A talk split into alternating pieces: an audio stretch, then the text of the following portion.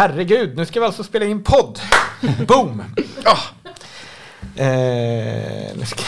Har ni satt på flygplansläge? Ja. Börjar du skriva till mamma? Nej, jag ska. Okej. Min stad, det got me. Det är klart jag är kaxig. 040, det är mitt folk, det är mitt. Välkommen till Malmö, Malmö. Malmö, Malmö. Vad vet ni om Malmö, Malmö? Malmö, Malmö. Du lyssnar på det första avsnittet av Den röda tråden, en podd från Vänsterpartiet Malmö med mig, Daniel Sestrajcic. Och mig, Rehman Rahman. Ja, första avsnittet. Hur känns det, Daniel? Jättekul. Mm. Det här ska bli spännande. Ett äventyr att få prata politik med dig och med massa gäster som vi kommer att träffa här under programmets gång. Mm. Exakt, det är Anders Skans som ska komma. Idag är det Anders Skans som ska komma. Exakt, idag. Första avsnittet. Ja. Mm. Du, ser du fram emot något speciellt att prata med Anders? Nej men jag tycker det ska bli spännande att höra om den här debatten eller det här liksom som har skett och att få lära sig mer helt enkelt. Ja. Jag känner att ni båda har massa erfarenhet och jag kom in lite kanske som utomstående. Så jag tycker det ska bli spännande att lyssna. Mm. Ja. Jag tycker också det ska bli spännande att höra Anders tänka på dagens tema som är varför är Vänsterpartiet inte med och styr i Malmö? Mm. Vänsterpartiet står ju utanför det här styret och det ska bli spännande att höra Anders berätta vad det beror på och liksom vad hans tankar och idéer är kring det här. Ska vi ta in honom här så att han får vara med och snacka med oss, eller? Det tycker jag. Ja. Då tänkte jag att vi bjuder in Anders Skans som ju är mångårig politiker för Vänsterpartiet här i Malmö. Även om han kommer från Karlshamn och han har jobbat som förskollärare i Malmö. Och just nu är han också gruppledare för Malmö Vänstern i kommunfullmäktige. Välkommen Anders. Tack så mycket. Vill du börja med att berätta varför du börjar med politik egentligen? Ja, det är länge sedan. Jag brukar säga att det började med Vietnamkriget. Ja, det var länge sedan. Och det var alltså på 70-talet. Det var nog min uppvaknande av orättvisorna i världen som gjorde att jag engagerade mig politiskt under 70-talet. Det var FNL-rörelsen för ett fritt Vietnam, att vi ville kasta ut amerikanerna därifrån. För er som inte minns vad som hände på den tiden. Och sedan var det Sydafrika och ANC där Nelson Mandela då sedan länge satt fängslad och det var en gräslig apartheidpolitik. Det gjorde att jag insåg att världen är nog inte så rättvis som den borde. Och då sökte jag efter någon organisering någonstans man kunde få utlopp för att försöka förändra. Och då hittade jag till vänster. Då hittar du till vänster där hjärtat sitter. Ja. Du, jag tycker det är jättespännande att du började i solidaritetsarbetet. Varför var det viktigt liksom, när du var liten? Alltså jag har vuxit upp i ett hem som inte var direkt politiskt, men vi följde alltid gemensamt nyheterna. Och på det viset så var det där det var tydligast. Alltså de orättvisorna i världen och i samhället var tydligast i det internationella som hände på 70-talet. Så det var väl liksom det som var det självklara. Sen upptäckte man ju samma sak i Sverige. Men där var det inte lika tydligt på den tiden. Mm. Och var det likadant för dig, Rehman, att det var de internationella frågorna som fick dig politiskt aktiv? Eller var det någon annan fråga som var viktig för dig? Nej, alltså jag tror att jag började engagera mig när jag var ganska ung. Och jag tror att jag snarare tänkte på vad som hände internt i mig själv. På rasism och liksom vad som drabbar unga tjejer. Och att det var det som fick mig att hitta till politiken. Ja. Spännande. Sen kom allt med. Liksom. Sen kom hela paketet med internationell solidaritet, exakt. 6 timmars arbetsdag. Men också massa kommunalpolitik, eller hur? Ja, det är jag ny till. Men absolut, det också. Ja. Det är en del av Sverige, hur styret funkar. Hur det funkar. Och det är ju superspännande att vi har Anders med oss här idag. För han har en jättestor erfarenhet av Malmöpolitiken. Anders och jag har ju faktiskt gjort Malmöpolitik ihop. Ja. Men Anders är den som har störst erfarenhet, skulle jag vilja säga. Och men om vi tar och tänker oss tillbaka till valnatten 2022 som ju var inte allt för länge sedan, så är ju valet klart och då visade det sig ju att det blev en rödgrön majoritet i Malmö egentligen. Det vill säga socialdemokrater, miljöpartister och vänsterpartister hade kunnat sitta och styra den här staden och förhoppningsvis kunna få en bättre politik. Och i det här valet så var ju Vänsterpartiet det enda partiet som på riktigt ökade. Kan inte du berätta, Anders, vad som hände direkt där efter valet?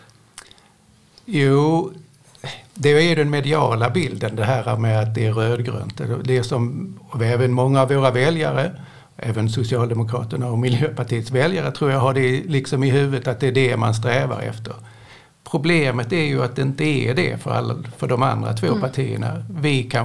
Vi ser det ju som vår möjlighet att vara med och styra, att det blir en majoritet med våra tre partier eller bara oss och Socialdemokraterna. Mm. Men ganska snabbt på valnatten så såg jag ju när man tittar på siffrorna att Socialdemokraterna har, om jag minns rätt, 6 olika alternativ att förhandla och styra kommunen. Och vi brukar inte vara förstahandsvalet för dem. Är inte det konstigt? Varför är inte vi förstahandsvalet för Socialdemokraterna? Därför att det finns en bild att många i vårt parti och inte minst inom socialdemokratin tror att de är väldigt radikala och vill förändra samhället. Ja, ja. Problemet är ju att det är en myt numera. Ja. De vill styra, men de vill göra så lite som möjligt. De vill förändra så lite som möjligt. Och vi är inte förstahandsvalet därför att vi är motsatsen. Vi vill förändra jättemycket. Och om vi ska kunna styra ihop med Socialdemokraterna och Miljöpartiet, så krävs det ju liksom en politisk överenskommelse som verkligen förändrar Malmö. Mm. Och det är inte Socialdemokraterna intresserade av. Mm. Så kan man säga, menar du liksom att de har en radikal retorik när de är ute i en valrörelse, men sen när de ska tänka sig vad de vill göra efter valet så finns det inte så mycket av det kvar? Ja, absolut. Så är det. Och sen försöker de upprätthålla den sedan också på något konstigt sätt. Fast de inte gör någonting med att vi måste göra så här. Det är någon annans fel. Just det. Men förutsättningarna var i alla fall att det skulle ha funnits förutsättningarna för en rödgrön majoritet. Du menar att Socialdemokraterna i grund och botten inte är intresserade av det. Men vad hände? De hade en massa alternativ. Hur gick det till, så att säga?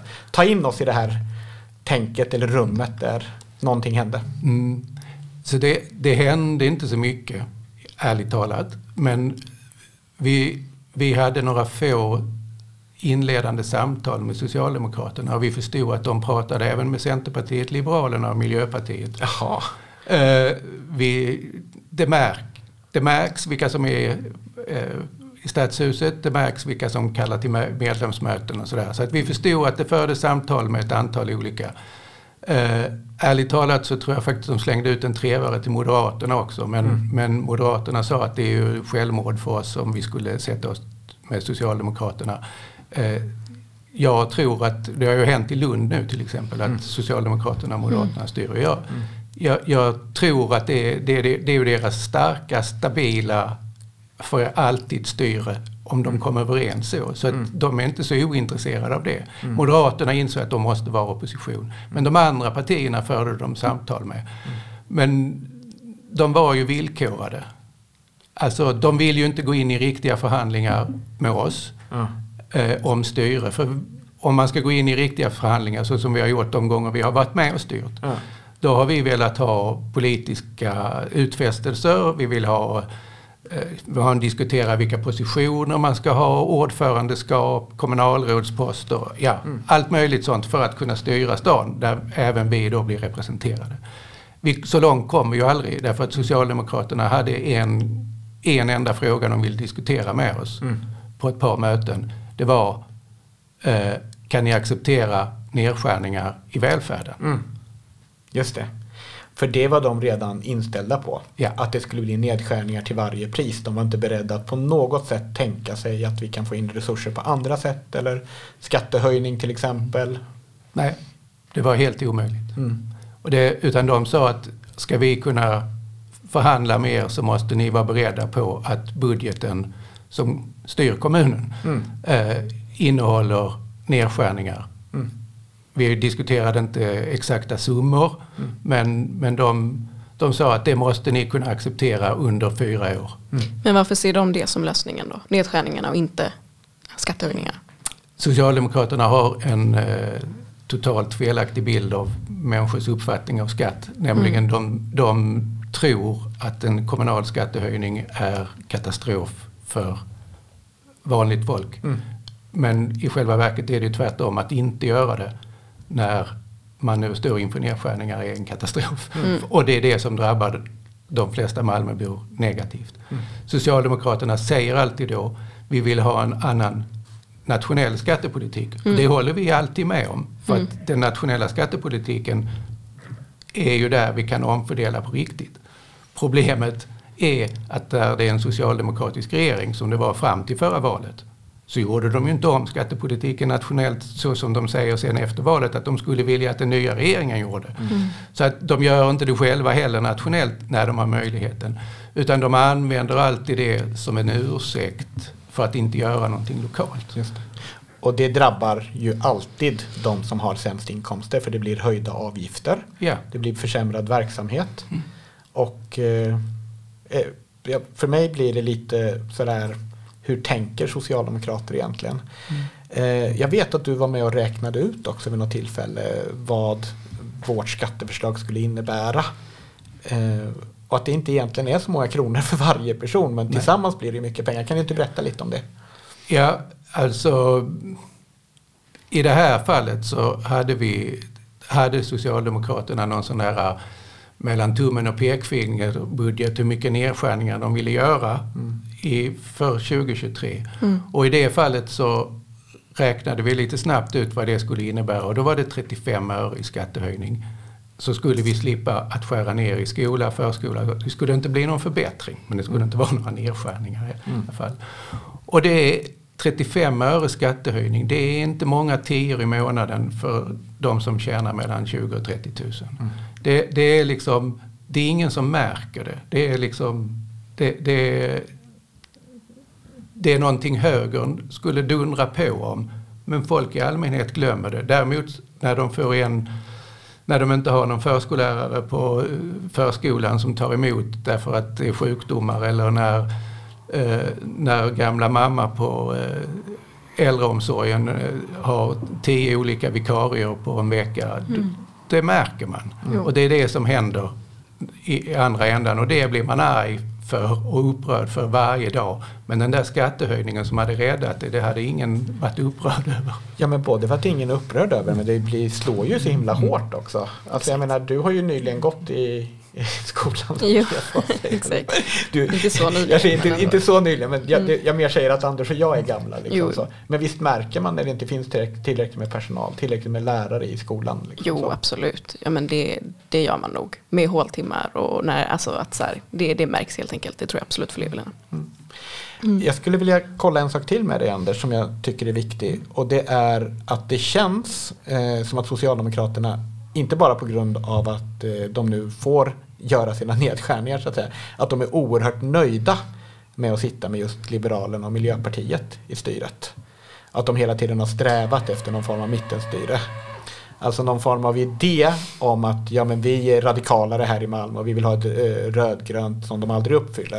Mm. Varför tror du att de är så nöjda över att få styra med Liberalerna och Miljöpartiet? Å ena sidan då, därför att de inte... Om de hade haft med oss så hade de varit tvungna att göra politiska utfästelser och faktiskt genomföra en vänsterpolitik. Mm. Vilket de är rädda för i förhållande till vilken väljarbas de numera har. Socialdemokraterna hade egen majoritet i kommunfullmäktige 1994 i Malmö. Efter vi hade haft ett av de 2 borgerliga styrena som har funnits sedan rösträtten infördes. Så blev folk så upprörda så att Socialdemokraterna fick egen majoritet. Sen dess har de tappat i varenda kommunval, utom nu det senaste. Och det berodde enbart på att moderata väljare var så förbannade på att Moderaterna nationellt gick ihop med SD. Mm. Så att då valde man Socialdemokraterna, man litade inte på Centern som Centern hoppades på, utan man valde Socialdemokraterna. Så att de har väldigt mycket borgerliga väljare lokalt och har alltid haft. Det är vi som har vuxit varje val istället. Därför att i Malmö är vänstern stor. Och vänsterväljarna är många. Men de finns inte hos Socialdemokraterna. Mm. Och de strävar hela tiden att vara 2 högerväljarna. Och då vill de lägga sig så långt till höger som möjligt. Så deras stora strävan är och har varit... Jag har liksom under många år ju varit i kommunpolitiken, och jag har börjat förstå liksom hur de tänker. Just att de tänker att det är liksom att vara kvar vid makten är vi lättast genom att vi plockar in högerväljarna. För vi till vänster i Vänsterpartiet, vi kan inte skapa någon annan majoritet än med dem. Mm. Men de kan skapa majoriteter med andra partier. Så att våra röster faller liksom bort. De behöver inte bry sig om dem. Och ju fler vi blir, det enda gången de behöver, det är när de behöver oss för att kunna styra. Då kommer de. Och den gången kan de bli tvingade att bli radikala. Men när de inte matematiskt är tvungna att ha med oss att göra, så är man inte politiskt intresserad av att ha oss med att göra. Utan då är det liksom, då är det där att man, som du sa Daniel, att de är oftast radikala i retoriken, men inte har den egentliga viljan att göra någonting. Innan vi går vidare och pratar lite historia snart, som vi också är lite intresserade av, så skulle jag ändå vara intresserad. För nu har vi pratat mycket om Socialdemokraterna. I grund och botten så vill de ju ha det här mittenstyret, och de har mycket borgerliga väljare, radikal retorik, och liksom det som gjorde att vi inte kunde tänka oss, och eller som gjorde att vi inte ens blev inbjudna egentligen till samtal, det var att Socialdemokraterna krävde nedskärningar. Och det kan vi inte acceptera. Ja. Om vi då hade ändå fått sitta i styret, kan du inte nämna några saker som du tänker, det här hade varit viktiga vänstersegrar som vi hade kunnat genomföra? För politik är ju att få igenom förbättringar för människor. Vad hade Vänsterpartiet satsat på? Det första är ju liksom den där defensiva satsningen, nämligen att se till att det inte blev några nedskärningar, och att vi riskerar nedskärningar beror ju på den statliga politiken. Så det hade ju varit nummer ett. Att så att säga freda de områden i kultur, fritid och skola, vård och omsorg och så, som är det liksom välfärdsuppdraget, det stora. Att vi liksom skulle göra det hade ju varit skillnaden, den stora märkbara skillnaden. Sedan utan en annan statlig politik är det ju svårt att göra jättestora satsningar när staten drar ner liksom på bidragen till kommunerna. För det mesta skattepengar kommer ju ändå det hållet. Liksom. Men vi hade väl gjort, våra prioriteringar hade nog varit inom skola, utbildning. Därför att vi vet att av massor med olika skäl så är det det är viktigt liksom för samhället att förskola och skola fungerar för att bygga framtida samhälle. Miljö- och klimatfrågor. Nu sitter Miljöpartiet i styret, men det händer ju inte speciellt mycket.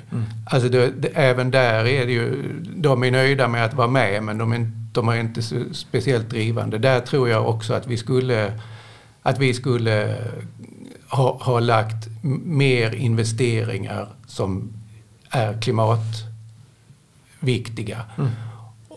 Så det är väl det som hade hänt nu om vi hade varit med. Hade vi långsiktigt varit med och styrt, så hade det ju kanske blivit mer av det här. Men i grund och botten är det ju att det kommunen sysslar med är allting viktigt för oss. Och det behöver inte skäras. Det finns inte så att det finns någon verksamhet som är direkt dålig. Det finns lite vissa projekt som är kassa, men det är liksom kaffepengar egentligen. Men jag tror att man också skulle kunna säga, om vi tittar på när vi faktiskt satt och styrde ihop, som vi snart ska prata lite mer om, så hade vi väl kanske gjort lite andra prioriteringar också. Jag vet, när vi ju satt i styret, så blev en låglönesatsning. Vi tog bort, gjorde förskolavgiften progressiv. Jag själv var ordförande i kulturnämnden och såg till att halvera avgiften till kulturskolan. Så med ganska små resurser kan man ju ändå göra ganska mycket kommunalpolitik. Håller du inte med om det? Jo, och vi ser ju nu Miljöpartiet, ordförande i kulturnämnden, nu chockhöjer de avgifterna på att komma in på museet. Något som naturligtvis aldrig hade hänt om vi hade varit med. Och det är som du säger, den typen av små förändringar kostar inte jättemycket pengar. Och det är ju, om man nu skulle liksom prata skattehöjning, så med någon öres skattehöjning öronmärkt till någonting, så skulle man kunna ta bort alla avgifter. Man skulle kunna, som vi gjorde då, till exempel den progressiva förskoleavgiften, det vill säga att de som tjänade under 10 000 betalade 0, och sedan betalade man liksom det var inte samma procentsats för de som hade lägst inkomster. Och det kostade kommunen oerhört lite pengar, men var väldigt viktigt för de grupperna som... Jag skulle säga helt avgörande klasspolitik. Absolut. Som gör att människor i Malmö, där barnfattigdomen är hög, med mycket låga inkomster får mer resurser i plånboken och faktiskt kan ta del av kulturliv och kunna leva ett bra liv i den här staden. Absolut. Ja, vi rör oss lite, eller vi rör oss vidare mot lite historia. 2015 styrde Vänsterpartiet med sossarna och Miljöpartiet, men valde att lämna det styret. Vad ledde fram till det? Vill du berätta? Fram till dess, detta handlade om att vi skulle anta en budget för 2016, och det gör man då året innan ju, och fram till det här under hela vårt styre från 2006 fram till 2015 så hade vi liksom en överenskommelse med sossarna att vi gör inte nedskärningar, alltså vi kanske inte har råd att göra satsningar beroende på nationell politik, som jag har sagt flera gånger, att mycket pengar kommer därifrån och vi påverkas mycket av det. Men vi gör aldrig nedskärningar. Vi hade någonting som liksom, det var golvet. Man kunde flytta pengar och så, men ingen verksamhet skulle liksom behöva göra allmänna nedskärningar. Då kom sossarna och Miljöpartiet, ska sägas, de var väldigt drivande i det här. Och sa att, precis som jag sa att de hade gjort det nu efter det här valet, att ni måste acceptera nedskärningar. De var inte alls lika stora då som nu. Men då hade vi ju en intern diskussion i vårt parti. Så vi kan inte gå med på det. Vi måste förhandla om hela budgeten. Då får vi hitta de pengarna någon annanstans. Eller kanske höja skatten med några öre eller någonting. Eller så måste vi åtminstone freda vissa verksamheter. Så vi hade den här diskussionen som det ofta blir när vi pratar med budget med Socialdemokraterna. Där de från början säger vi får absolut inte höja skatten, och så säger vi måste förhandla med alla medel. Jo. Och då får man ge och ta och sådär. Men det vägrade de. Att det var liksom återigen ett ultimatum. Och jag vill väl påstå att Miljöpartiet och Socialdemokraterna den gången hade bestämt sig för att de tyckte vi var jobbiga. De ville bli av med oss. Så de visste att ställer vi ett sånt ultimatum så kraschade det. Mm. Och så var det ju, våra medlemmar, det var ju ingen som ville gå. Alltså, vi hade ett medlemsmöte, så det var ju ingen som tyckte att det här var rimligt. Nej, jag tycker det är intressant, för att det verkar som att när man läser artiklar och så, att det är Vänsterpartiet som har ställt ett ultimatum och att det är vi som är jobbiga och bråkiga. Men att det var ju förhandlingar helt enkelt, och att det är en del av det helt enkelt. Nej, men om jag skulle kunna tänka vidare lite grann kring den här, vad man nu ska kalla det, så tycker jag att du var inne på ett väldigt spännande spår. Socialdemokraterna och Miljöpartiet var väldigt irriterade på ett väldigt framgångsrikt vänsterparti. För det var ju då vi fick igenom väldigt mycket av vår politik också. Vi gjorde med små resurser ganska stora satsningar och så vidare. Och det vi kan se nu från det, att de ställde det första ultimatumet, nedskärningar, annars får ni inte vara med. Så har det ju, om jag kommer ihåg rätt, så har det ju blivit konstanta nedskärningar år efter år som vi inte har varit med i styret. Bland annat genom att man inte har kompenserat för ökade löner och ökade priser. Visst har jag rätt i det här, tänker jag. Måste bara kommer jag ihåg rätt då? Liksom, så. Ja, i stort sett alla år. Något år har det inte varit på grund av ett gott ekonomiskt nationellt år. Så att därför, men i princip varje år på något sätt. De har ju agerat lite olika i budgeten, men de har gått ner. Och nu använder de då en retorik som faktiskt fram till 2015 var helt omöjligt inom socialdemokratin. Nämligen att de pratar om att man har tillfört mer pengar till skolan till exempel. Det ena året än det andra. Men man bortser från att priser, löner och antalet barn har blivit fler. För fram till 2015 så fanns det den där principen jag sa, att man räknar med priser, löner och antalet barn eller vårdtagare eller vad det nu är. Och sedan skulle man liksom nolla. Sen började man med budgeten, att här kunde man göra en liten satsning för att ha lite pengar över och sådär. Medan nu så använder man liksom en sån borgerlig retorik som jättemånga kommuner i Sverige använder. Fast i Malmö är det så inpräntat att till och med Statskontorets ekonomiavdelning som gör för, liksom budgeterna på förvaltningsnivå. De, sit, de sitter fortfarande med det här gamla, vilket gör att det tvingas i budgetmallarna, så tvingas Socialdemokraterna och styret att lägga in nedskärningar när de gör det. Mm. Därför att man använder de gamla sättet att göra budget som faktiskt var så ärlig att man visade att det är nedskärningar. Mm. Men det är en viktig poäng att förstå här, tror jag, för lyssnarna, och att varje år sedan 2015 med något undantag så har i princip Socialdemokraterna och Miljöpartiet, eller Socialdemokraterna och Liberalerna, genomdrivit nedskärningar. Och det är det vi ser konsekvenserna av idag i Malmös skolor, i Malmös vård, i Malmös kultursektor och så vidare och så vidare. Och det gör de i en stad där barnfattigdomen är den högsta i Sverige. Och nu blir det ju ännu mer brutalt när vi har de här riktigt stora nedskärningar. Det är ju nedskärningar i Malmös skolor är på tapeten just nu. Där de hävdar att det kommer inte drabba elever, det kommer inte drabba personalen. Och samtidigt så ser vi hur det drabbar. Kan du berätta lite grann om utvecklingen i skolan och hur det här faktiskt drabbar efter att styret har gjort alla de här nedskärningarna år efter år och nu extra stora nedskärningar på skolan? Mm.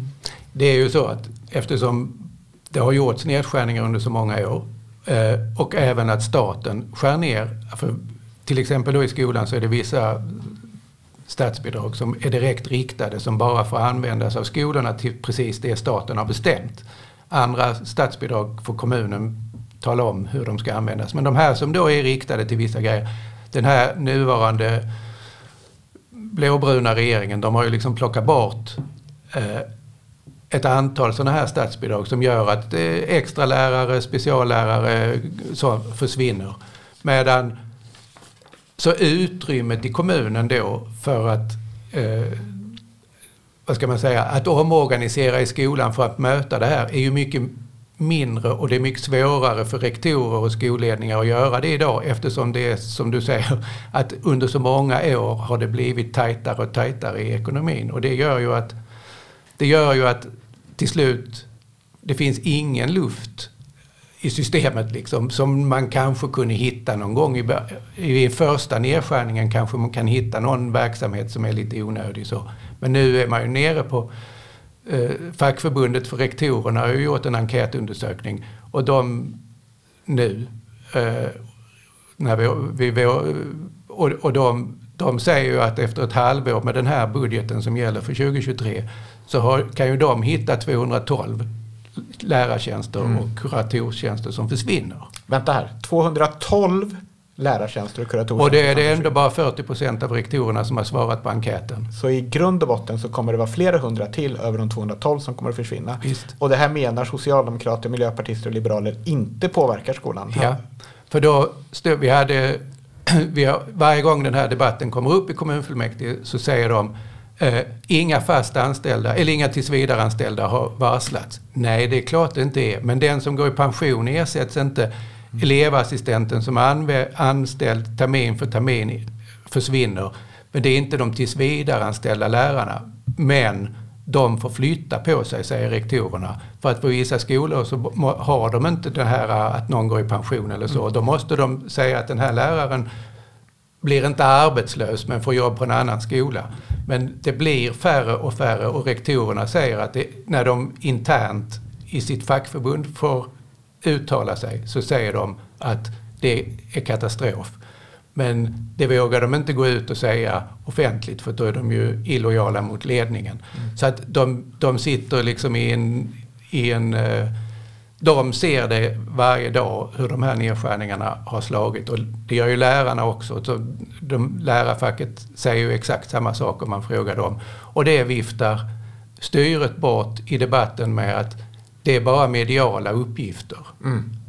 Ja, för att media har granskat och skrivit om vad fackförbunden har kommit fram till.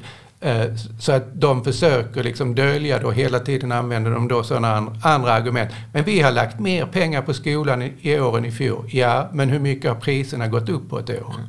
Men jag tycker också att det är lite föraktfullt egentligen av, det är väl Sara Wettergren som är skolkommunalråd, ja. Liberalen, och sen så är ju Katrin såklart ansvarig, socialdemokraten. Vem är miljöpartisten som är ansvarig för skolfrågor?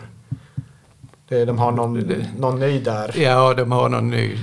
Det är någon som inte syns. Det är någon som inte syns helt enkelt. Men min poäng är att jag tycker att det är ganska föraktfullt att bara tänka på de som är fast anställda. För det är ju inte så att de här 212 då, som är identifierade, inte har gjort någon nytta under den tiden de har jobbat i skolan, eller hur? De måste ju ha tillfört jättemycket. Ja. Jag skulle faktiskt också vilja fråga, om vi, liksom, för ibland blir det teknik och det blir siffror och det blir staten och sådär. Så du har ju jobbat som förskollärare. Du har jobbat i förskolan, du har jobbat med barnen.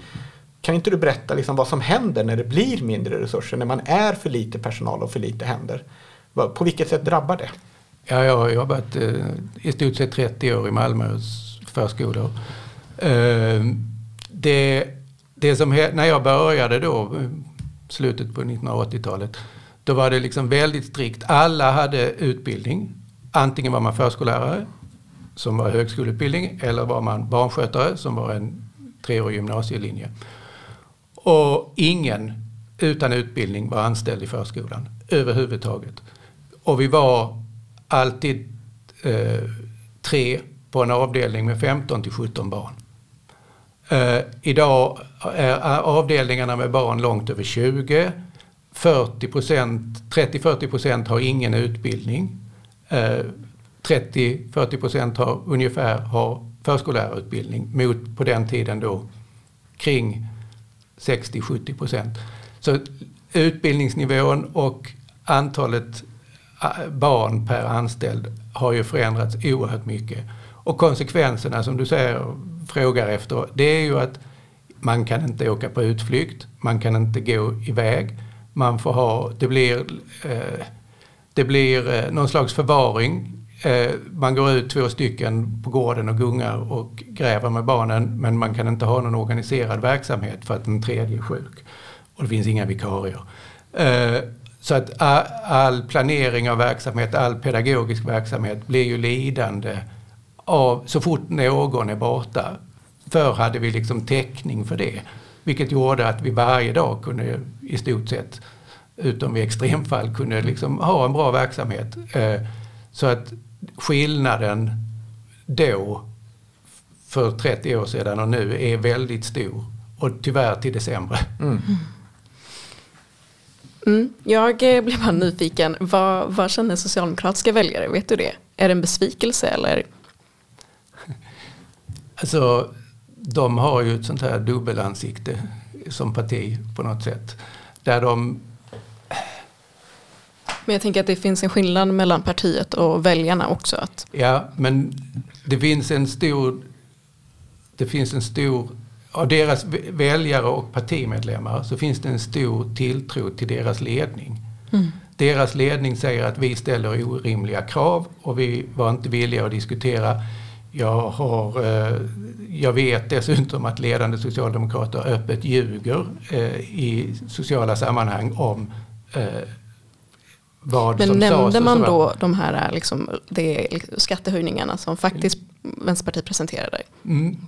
De påstår till och med att de kunde tänka sig en mindre skattehöjning om vi kunde acceptera lite nedskärningar, vilket är en ren lögn. För det de sa var absolut inga skattehöjningar. Så de använder liksom en retorik där de öppet ljuger internt, och deras medlemmar är så lojala så att de sprider de här lögnerna om oss bland sina vänner och väljare och sådär. För att de vill ju ha oss till syndabocken. Och det har de ju försökt med sedan 2015. Och vilket parti är det som har växt sedan 2015? Det är vi. Folk genomskådade. Folk ser ju i vardagen att det stämmer inte det de säger. De skär ner. Och det blir sämre. Och vi har ett förslag som skulle kunna göra det bättre. Okej. Och visst är det väl så egentligen att socialdemokratiska väljare inte alls accepterar det här, för om man tittar på de långa linjerna. Alltså du sa förut att 1998 eller 94 så hade de egen majoritet. Det vill säga de hade 31 eller 32 mandat i fullmäktige. Nu har de 20. Så de har kontinuerligt förlorat väljare, och de väljarna har ju gått till vänster.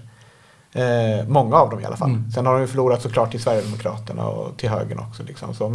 Så socialdemokratiska väljare har ju faktiskt, förutom det här valet, då det berodde på helt andra saker, straffat det socialdemokratiska partiet för den aktiva nedskärningspolitiken man har bedrivit. Är det inte så? Jo, så är det. Och Miljöpartiet fanns ju inte 94, och så lägger man ihop Miljöpartiet, Vänsterpartiet och Socialdemokraterna, så har vi ungefär samma siffror nu tillsammans. Så att det är ju så att lite har gått till Miljöpartiet och mycket har gått till oss av de väljarna de har tappat.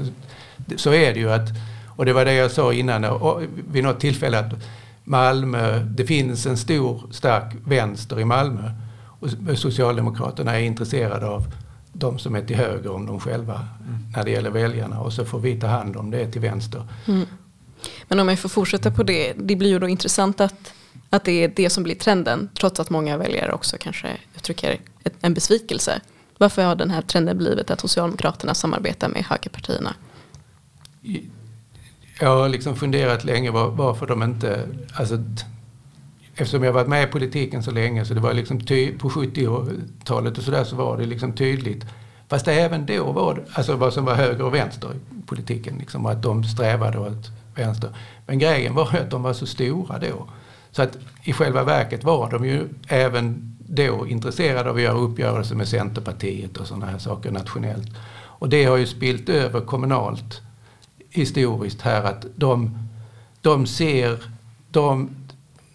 eftersom de inte har några visioner om att förändra samhället, utan vill behålla det som det är nu, men de vill gärna styra, så ser de ju att deras stora vinning är, för de är Centern och Liberalerna och Miljöpartiet och dem, så finns det ingen annan som kan hota dem. Då styr de ganska tryggt under många år, om flera mandatperioder. Men om de skulle gå ihop med oss och vi gör någonting radikalt, så är de rädda att de blir straffade högerut för det. Och att det är mycket mer riskabelt för dem än att... Men är det en verklig risk egentligen då? Hur ska vi annars... Alltså jag menar, vi måste ju få vänsterpolitik i den här stan på något sätt. Liksom, så. Alltså, vad skulle ditt råd till dem vara helt enkelt? Ja, att de lyssnar på Malmös väljare som faktiskt går åt vänster. Och... gör ett rejält försök att bedriva vänsterpolitik, som de då i ord säger ibland att de vill. Fast ärligen så blir ju det också mer och mer sällan man hör att de faktiskt har några visioner som är så mycket vänster. För 10 år sedan drev de en kommission för minska de sociala klyftorna, Malmö-kommissionen. Nu har man precis tagit fram en tillväxtkommission som alla ska bli entreprenörer och egna företagare. Så att det finns ju en skillnad de senaste åren också, vad det är de tycker är viktigast. Okej. Men om då Vänsterpartiet hade varit det största partiet i Malmö, om vi får drömma lite grann, säg att vi hade fått 51% av Malmöbornas röster. Vad hade varit annorlunda i Malmö då? Hur hade Malmö sett ut? Om vi bara hade fått i Malmö och inte i Sverige, så är det lite svårt. Men det är ju, det vi har pratat om är ju nog att de viktiga sakerna, vi har ju ett gigantiskt kommunalpolitiskt program som vi hade satt igång och försökt genomföra. Och hade vi inte haft statens finansiering med oss, då hade vi valt att höja skatten. För vi tror att en skattehöjning, så att vi kommer upp på en högre grundnivå av intäkter, gör att vi kan göra andra prioriteringar. Och då skulle det ju vara de här som klassmässigt så väl behövs i Malmö. För de barnen som lever i utsatta familjer, som har svårt att få mat på bordet, för att rusta upp skola och förskola så att det blir en jämlik utbildning som ger möjlighet för barn som kommer från hem som inte har en hög utbildningsbakgrund att faktiskt lyckas och få en godkänd utbildning. Och det är ju så, har man inte det med sig hemifrån, så krävs det ju mer resurser. Idag när man slimmar skolan och så klarar sig de som klarar sig ändå. De som kommer från familjer med hög utbildning, de klarar sig i skolan ändå, för de får det hemifrån. Men de andra som behöver skolans stöd och hjälp, där hade vi ju satt in. Vi hade ju gjort andra val i var vi lägger de pengarna om vi hade fått styra själv. Och som jag sa innan, alla investeringar, det har vi krävt flera gånger, alla investeringar som görs, alltså investeringar är när man bygger skolor, äldreboende eller allt man bygger, ska ha ett klimat- och miljö de ska bidra till att kunna uppfylla miljö- och klimatmålen. Så gör man inte idag. Man kan bygga stora idrottshallar utan att ha solpaneler på taket. Eller man bygger skolor som inte är självförsörjande på energi och så vidare. Fast att det är möjligt att göra det. Så att ett antal sådana omprioriteringar hade vi gjort direkt i Malmö som hade på några år gjort stor skillnad. Alltså. Men måste vi finansiera det lokalt så hade det också blivit en skattehöjning, men vi tror att Malmöborna hade velat ha det. Ja, Malmöborna vill väl ha bättre politik och är beredda att betala för det.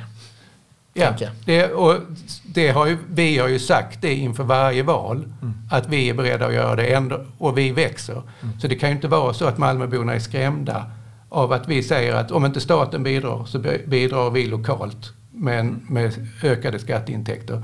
Och det verkar ju väldigt många väljare i Malmö tycka är en bra och tydlig politik. Jag möter många i denna valrörelsen och tidigare som säger ja, men ni är ärliga och tydliga, ni säger att det kostar pengar. Man kan inte säga att man ska satsa på fler lärare om man inte är beredd att finansiera dem. Mm. Vem ska betala lönen? Ska de spela på lotto? Jag skulle också vilja fråga Anders, nu har vi pratat om väldigt konkreta saker liksom, men jag har ett par saker till som jag tror att du skulle vilja prata om. Och om vi hade haft makten så vet jag väl att 6 timmars arbetsdag är en sån sak som jag vet att vi hade prioriterat. Finns det andra sådär lite mer visionära? Jag vet att du har varit väldigt involverad i sånt som att man faktiskt ska ha makt över sitt arbete när man jobbar i kommunen. Och kan du inte prata lite om de sakerna också som är viktiga för Vänsterpartiet när vi får makten? När vi får över 51% helt enkelt, för det händer snart. Ja, jag sa ju innan att jag hade jobbat typ i 30 år som förskollärare. När jag började så hade vi föräldraråd och personalråd på förskolan där vi gemensamt bestämde över ibland bara personalen, men det var hela personalen, man inte chefen bara. Och ibland då i samråd med ett föräldraråd där man då hade en lokal demokrati. Vi bestämde tillsammans, vad är viktigt här? Vi har inte mer pengar än så här. Ska vi satsa på en kock och en bra matkvalitet, eller ska vi köpa färdig mat och satsa på flera utflykter till exempel? Eller hur ska vi prioritera förskolans verksamhet? Ska vi jobba mycket med musik eller mycket med skapande? Och så där? Det var liksom ingenting som någon bestämde uppifrån, utan då hade vi liksom lokala råd på ett antal förskolor. Sånt är ju spännande med makten över sitt arbetsliv och medborgarinflytande.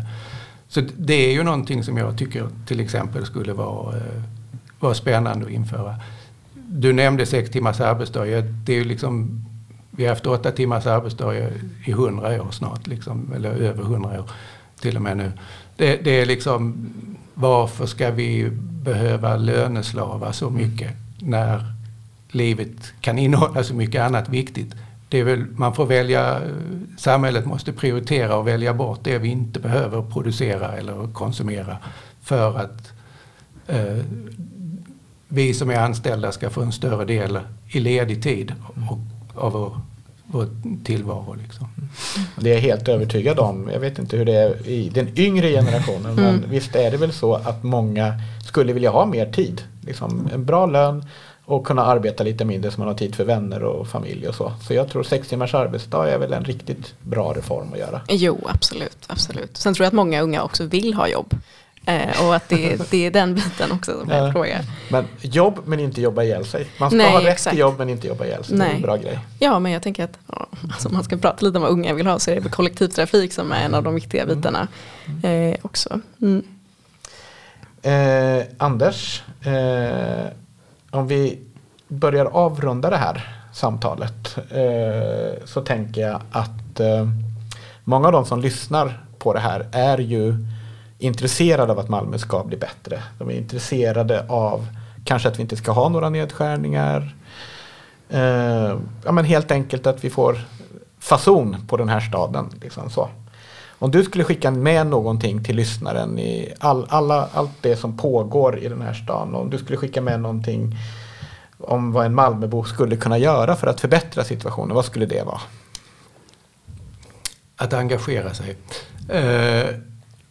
För det finns ju, om man till exempel då har barn i skolan eller själv jobbar i skolan, så finns det ju liksom organisering för att protestera mot nedskärningarna, för att synliggöra dem. Inom kulturlivet kan man engagera sig för att slåss för bättre förutsättningar för ateljéer, fri kultur och så vidare. Om man har ett jobb då, så kan man ju engagera sig fackligt för att förbättra sina villkor och ställa krav på att inte blir nedskärningar på sin arbetsplats i kommunen till exempel. Och sedan i så att det finns ju liksom många ställen vad som berör en närmast som där det finns möjlighet i Malmö att engagera sig i någonting för det man mest brinner för. Om man är miljö- och klimatintresserad så får man engagera sig i det. För jag tror att liksom alla de här grupperna tillsammans kan påverka. Och sen är det ju viktigt att man då kommer ihåg när det blir val nästa gång att man inte glömmer att man ska rösta vänster. För att det är det enda som kan göra skillnad. Man kan inte hoppas på Socialdemokraterna eller Miljöpartiet om man vill ha en rödgrön politik. Där då är det faktiskt Vänsterpartiet man måste rösta på. Helt rätt. Ja, absolut. Men förlåt, nu ska vi allt egentligen. Men jag kom bara på att jag ville fråga, visst har det varit protester om nedskärningarna i Malmö? Ja. Så att folk har engagerat sig. Ja. Och det finns till exempel den här gruppen som har varit väldigt aktiv mot skolnedskärningarna. De hade en väldigt rolig protest här strax efter nyår när den nya budgeten trädde i kraft. De putsade fönsterna på stadshuset första våning med sloganen vi vill ha bättre insyn. Mm. Ja, men, och du har helt rätt. Det finns protester och det finns många som är engagerade. Jag tänker bara att det är fint att lufta att Malmöbor har protesterat och visat och engagerat sig. Och som jag sa innan också i exempel, alltså olika fackförbund som drabbas, det har ju också varit väldigt tydliga med att trots att många av dem ibland kan anses stå socialdemokratin nära så har de ändå varit väldigt tydliga med att det här är inte acceptabelt. Nej. Men glad att du lyfter det redan, för det är ju jättemånga som faktiskt är engagerade redan. Så egentligen så är ju uppmaningen till alla som lyssnar och som ännu inte är engagerade att ansluta er till de som idag bekämpar nedskärningar, mothyreshöjningar, jobbar för ett bättre klimat och så. Det finns många rörelser, det finns många aktiviteter man kan delta på. Hoppa på tåget. Bli en av alla andra som redan gör. Exakt, vi är många. Det är vi. Tack så mycket Anders för att du kom och ville debattera första avsnittet med Vänsterpartiet Malmös nya podd. Tack så mycket. Tack ska ni ha. Det var jättetrevligt att vara här. Ja, fortsätt kämpa i kommunen, hörru. Se till att sossarna, miljöpartisterna får veta att de lever. Min stad är grabb med. Det är klart jag kan se. 040, det är mitt folk, det är mitt. Välkommen till Malmö. Vad vet ni om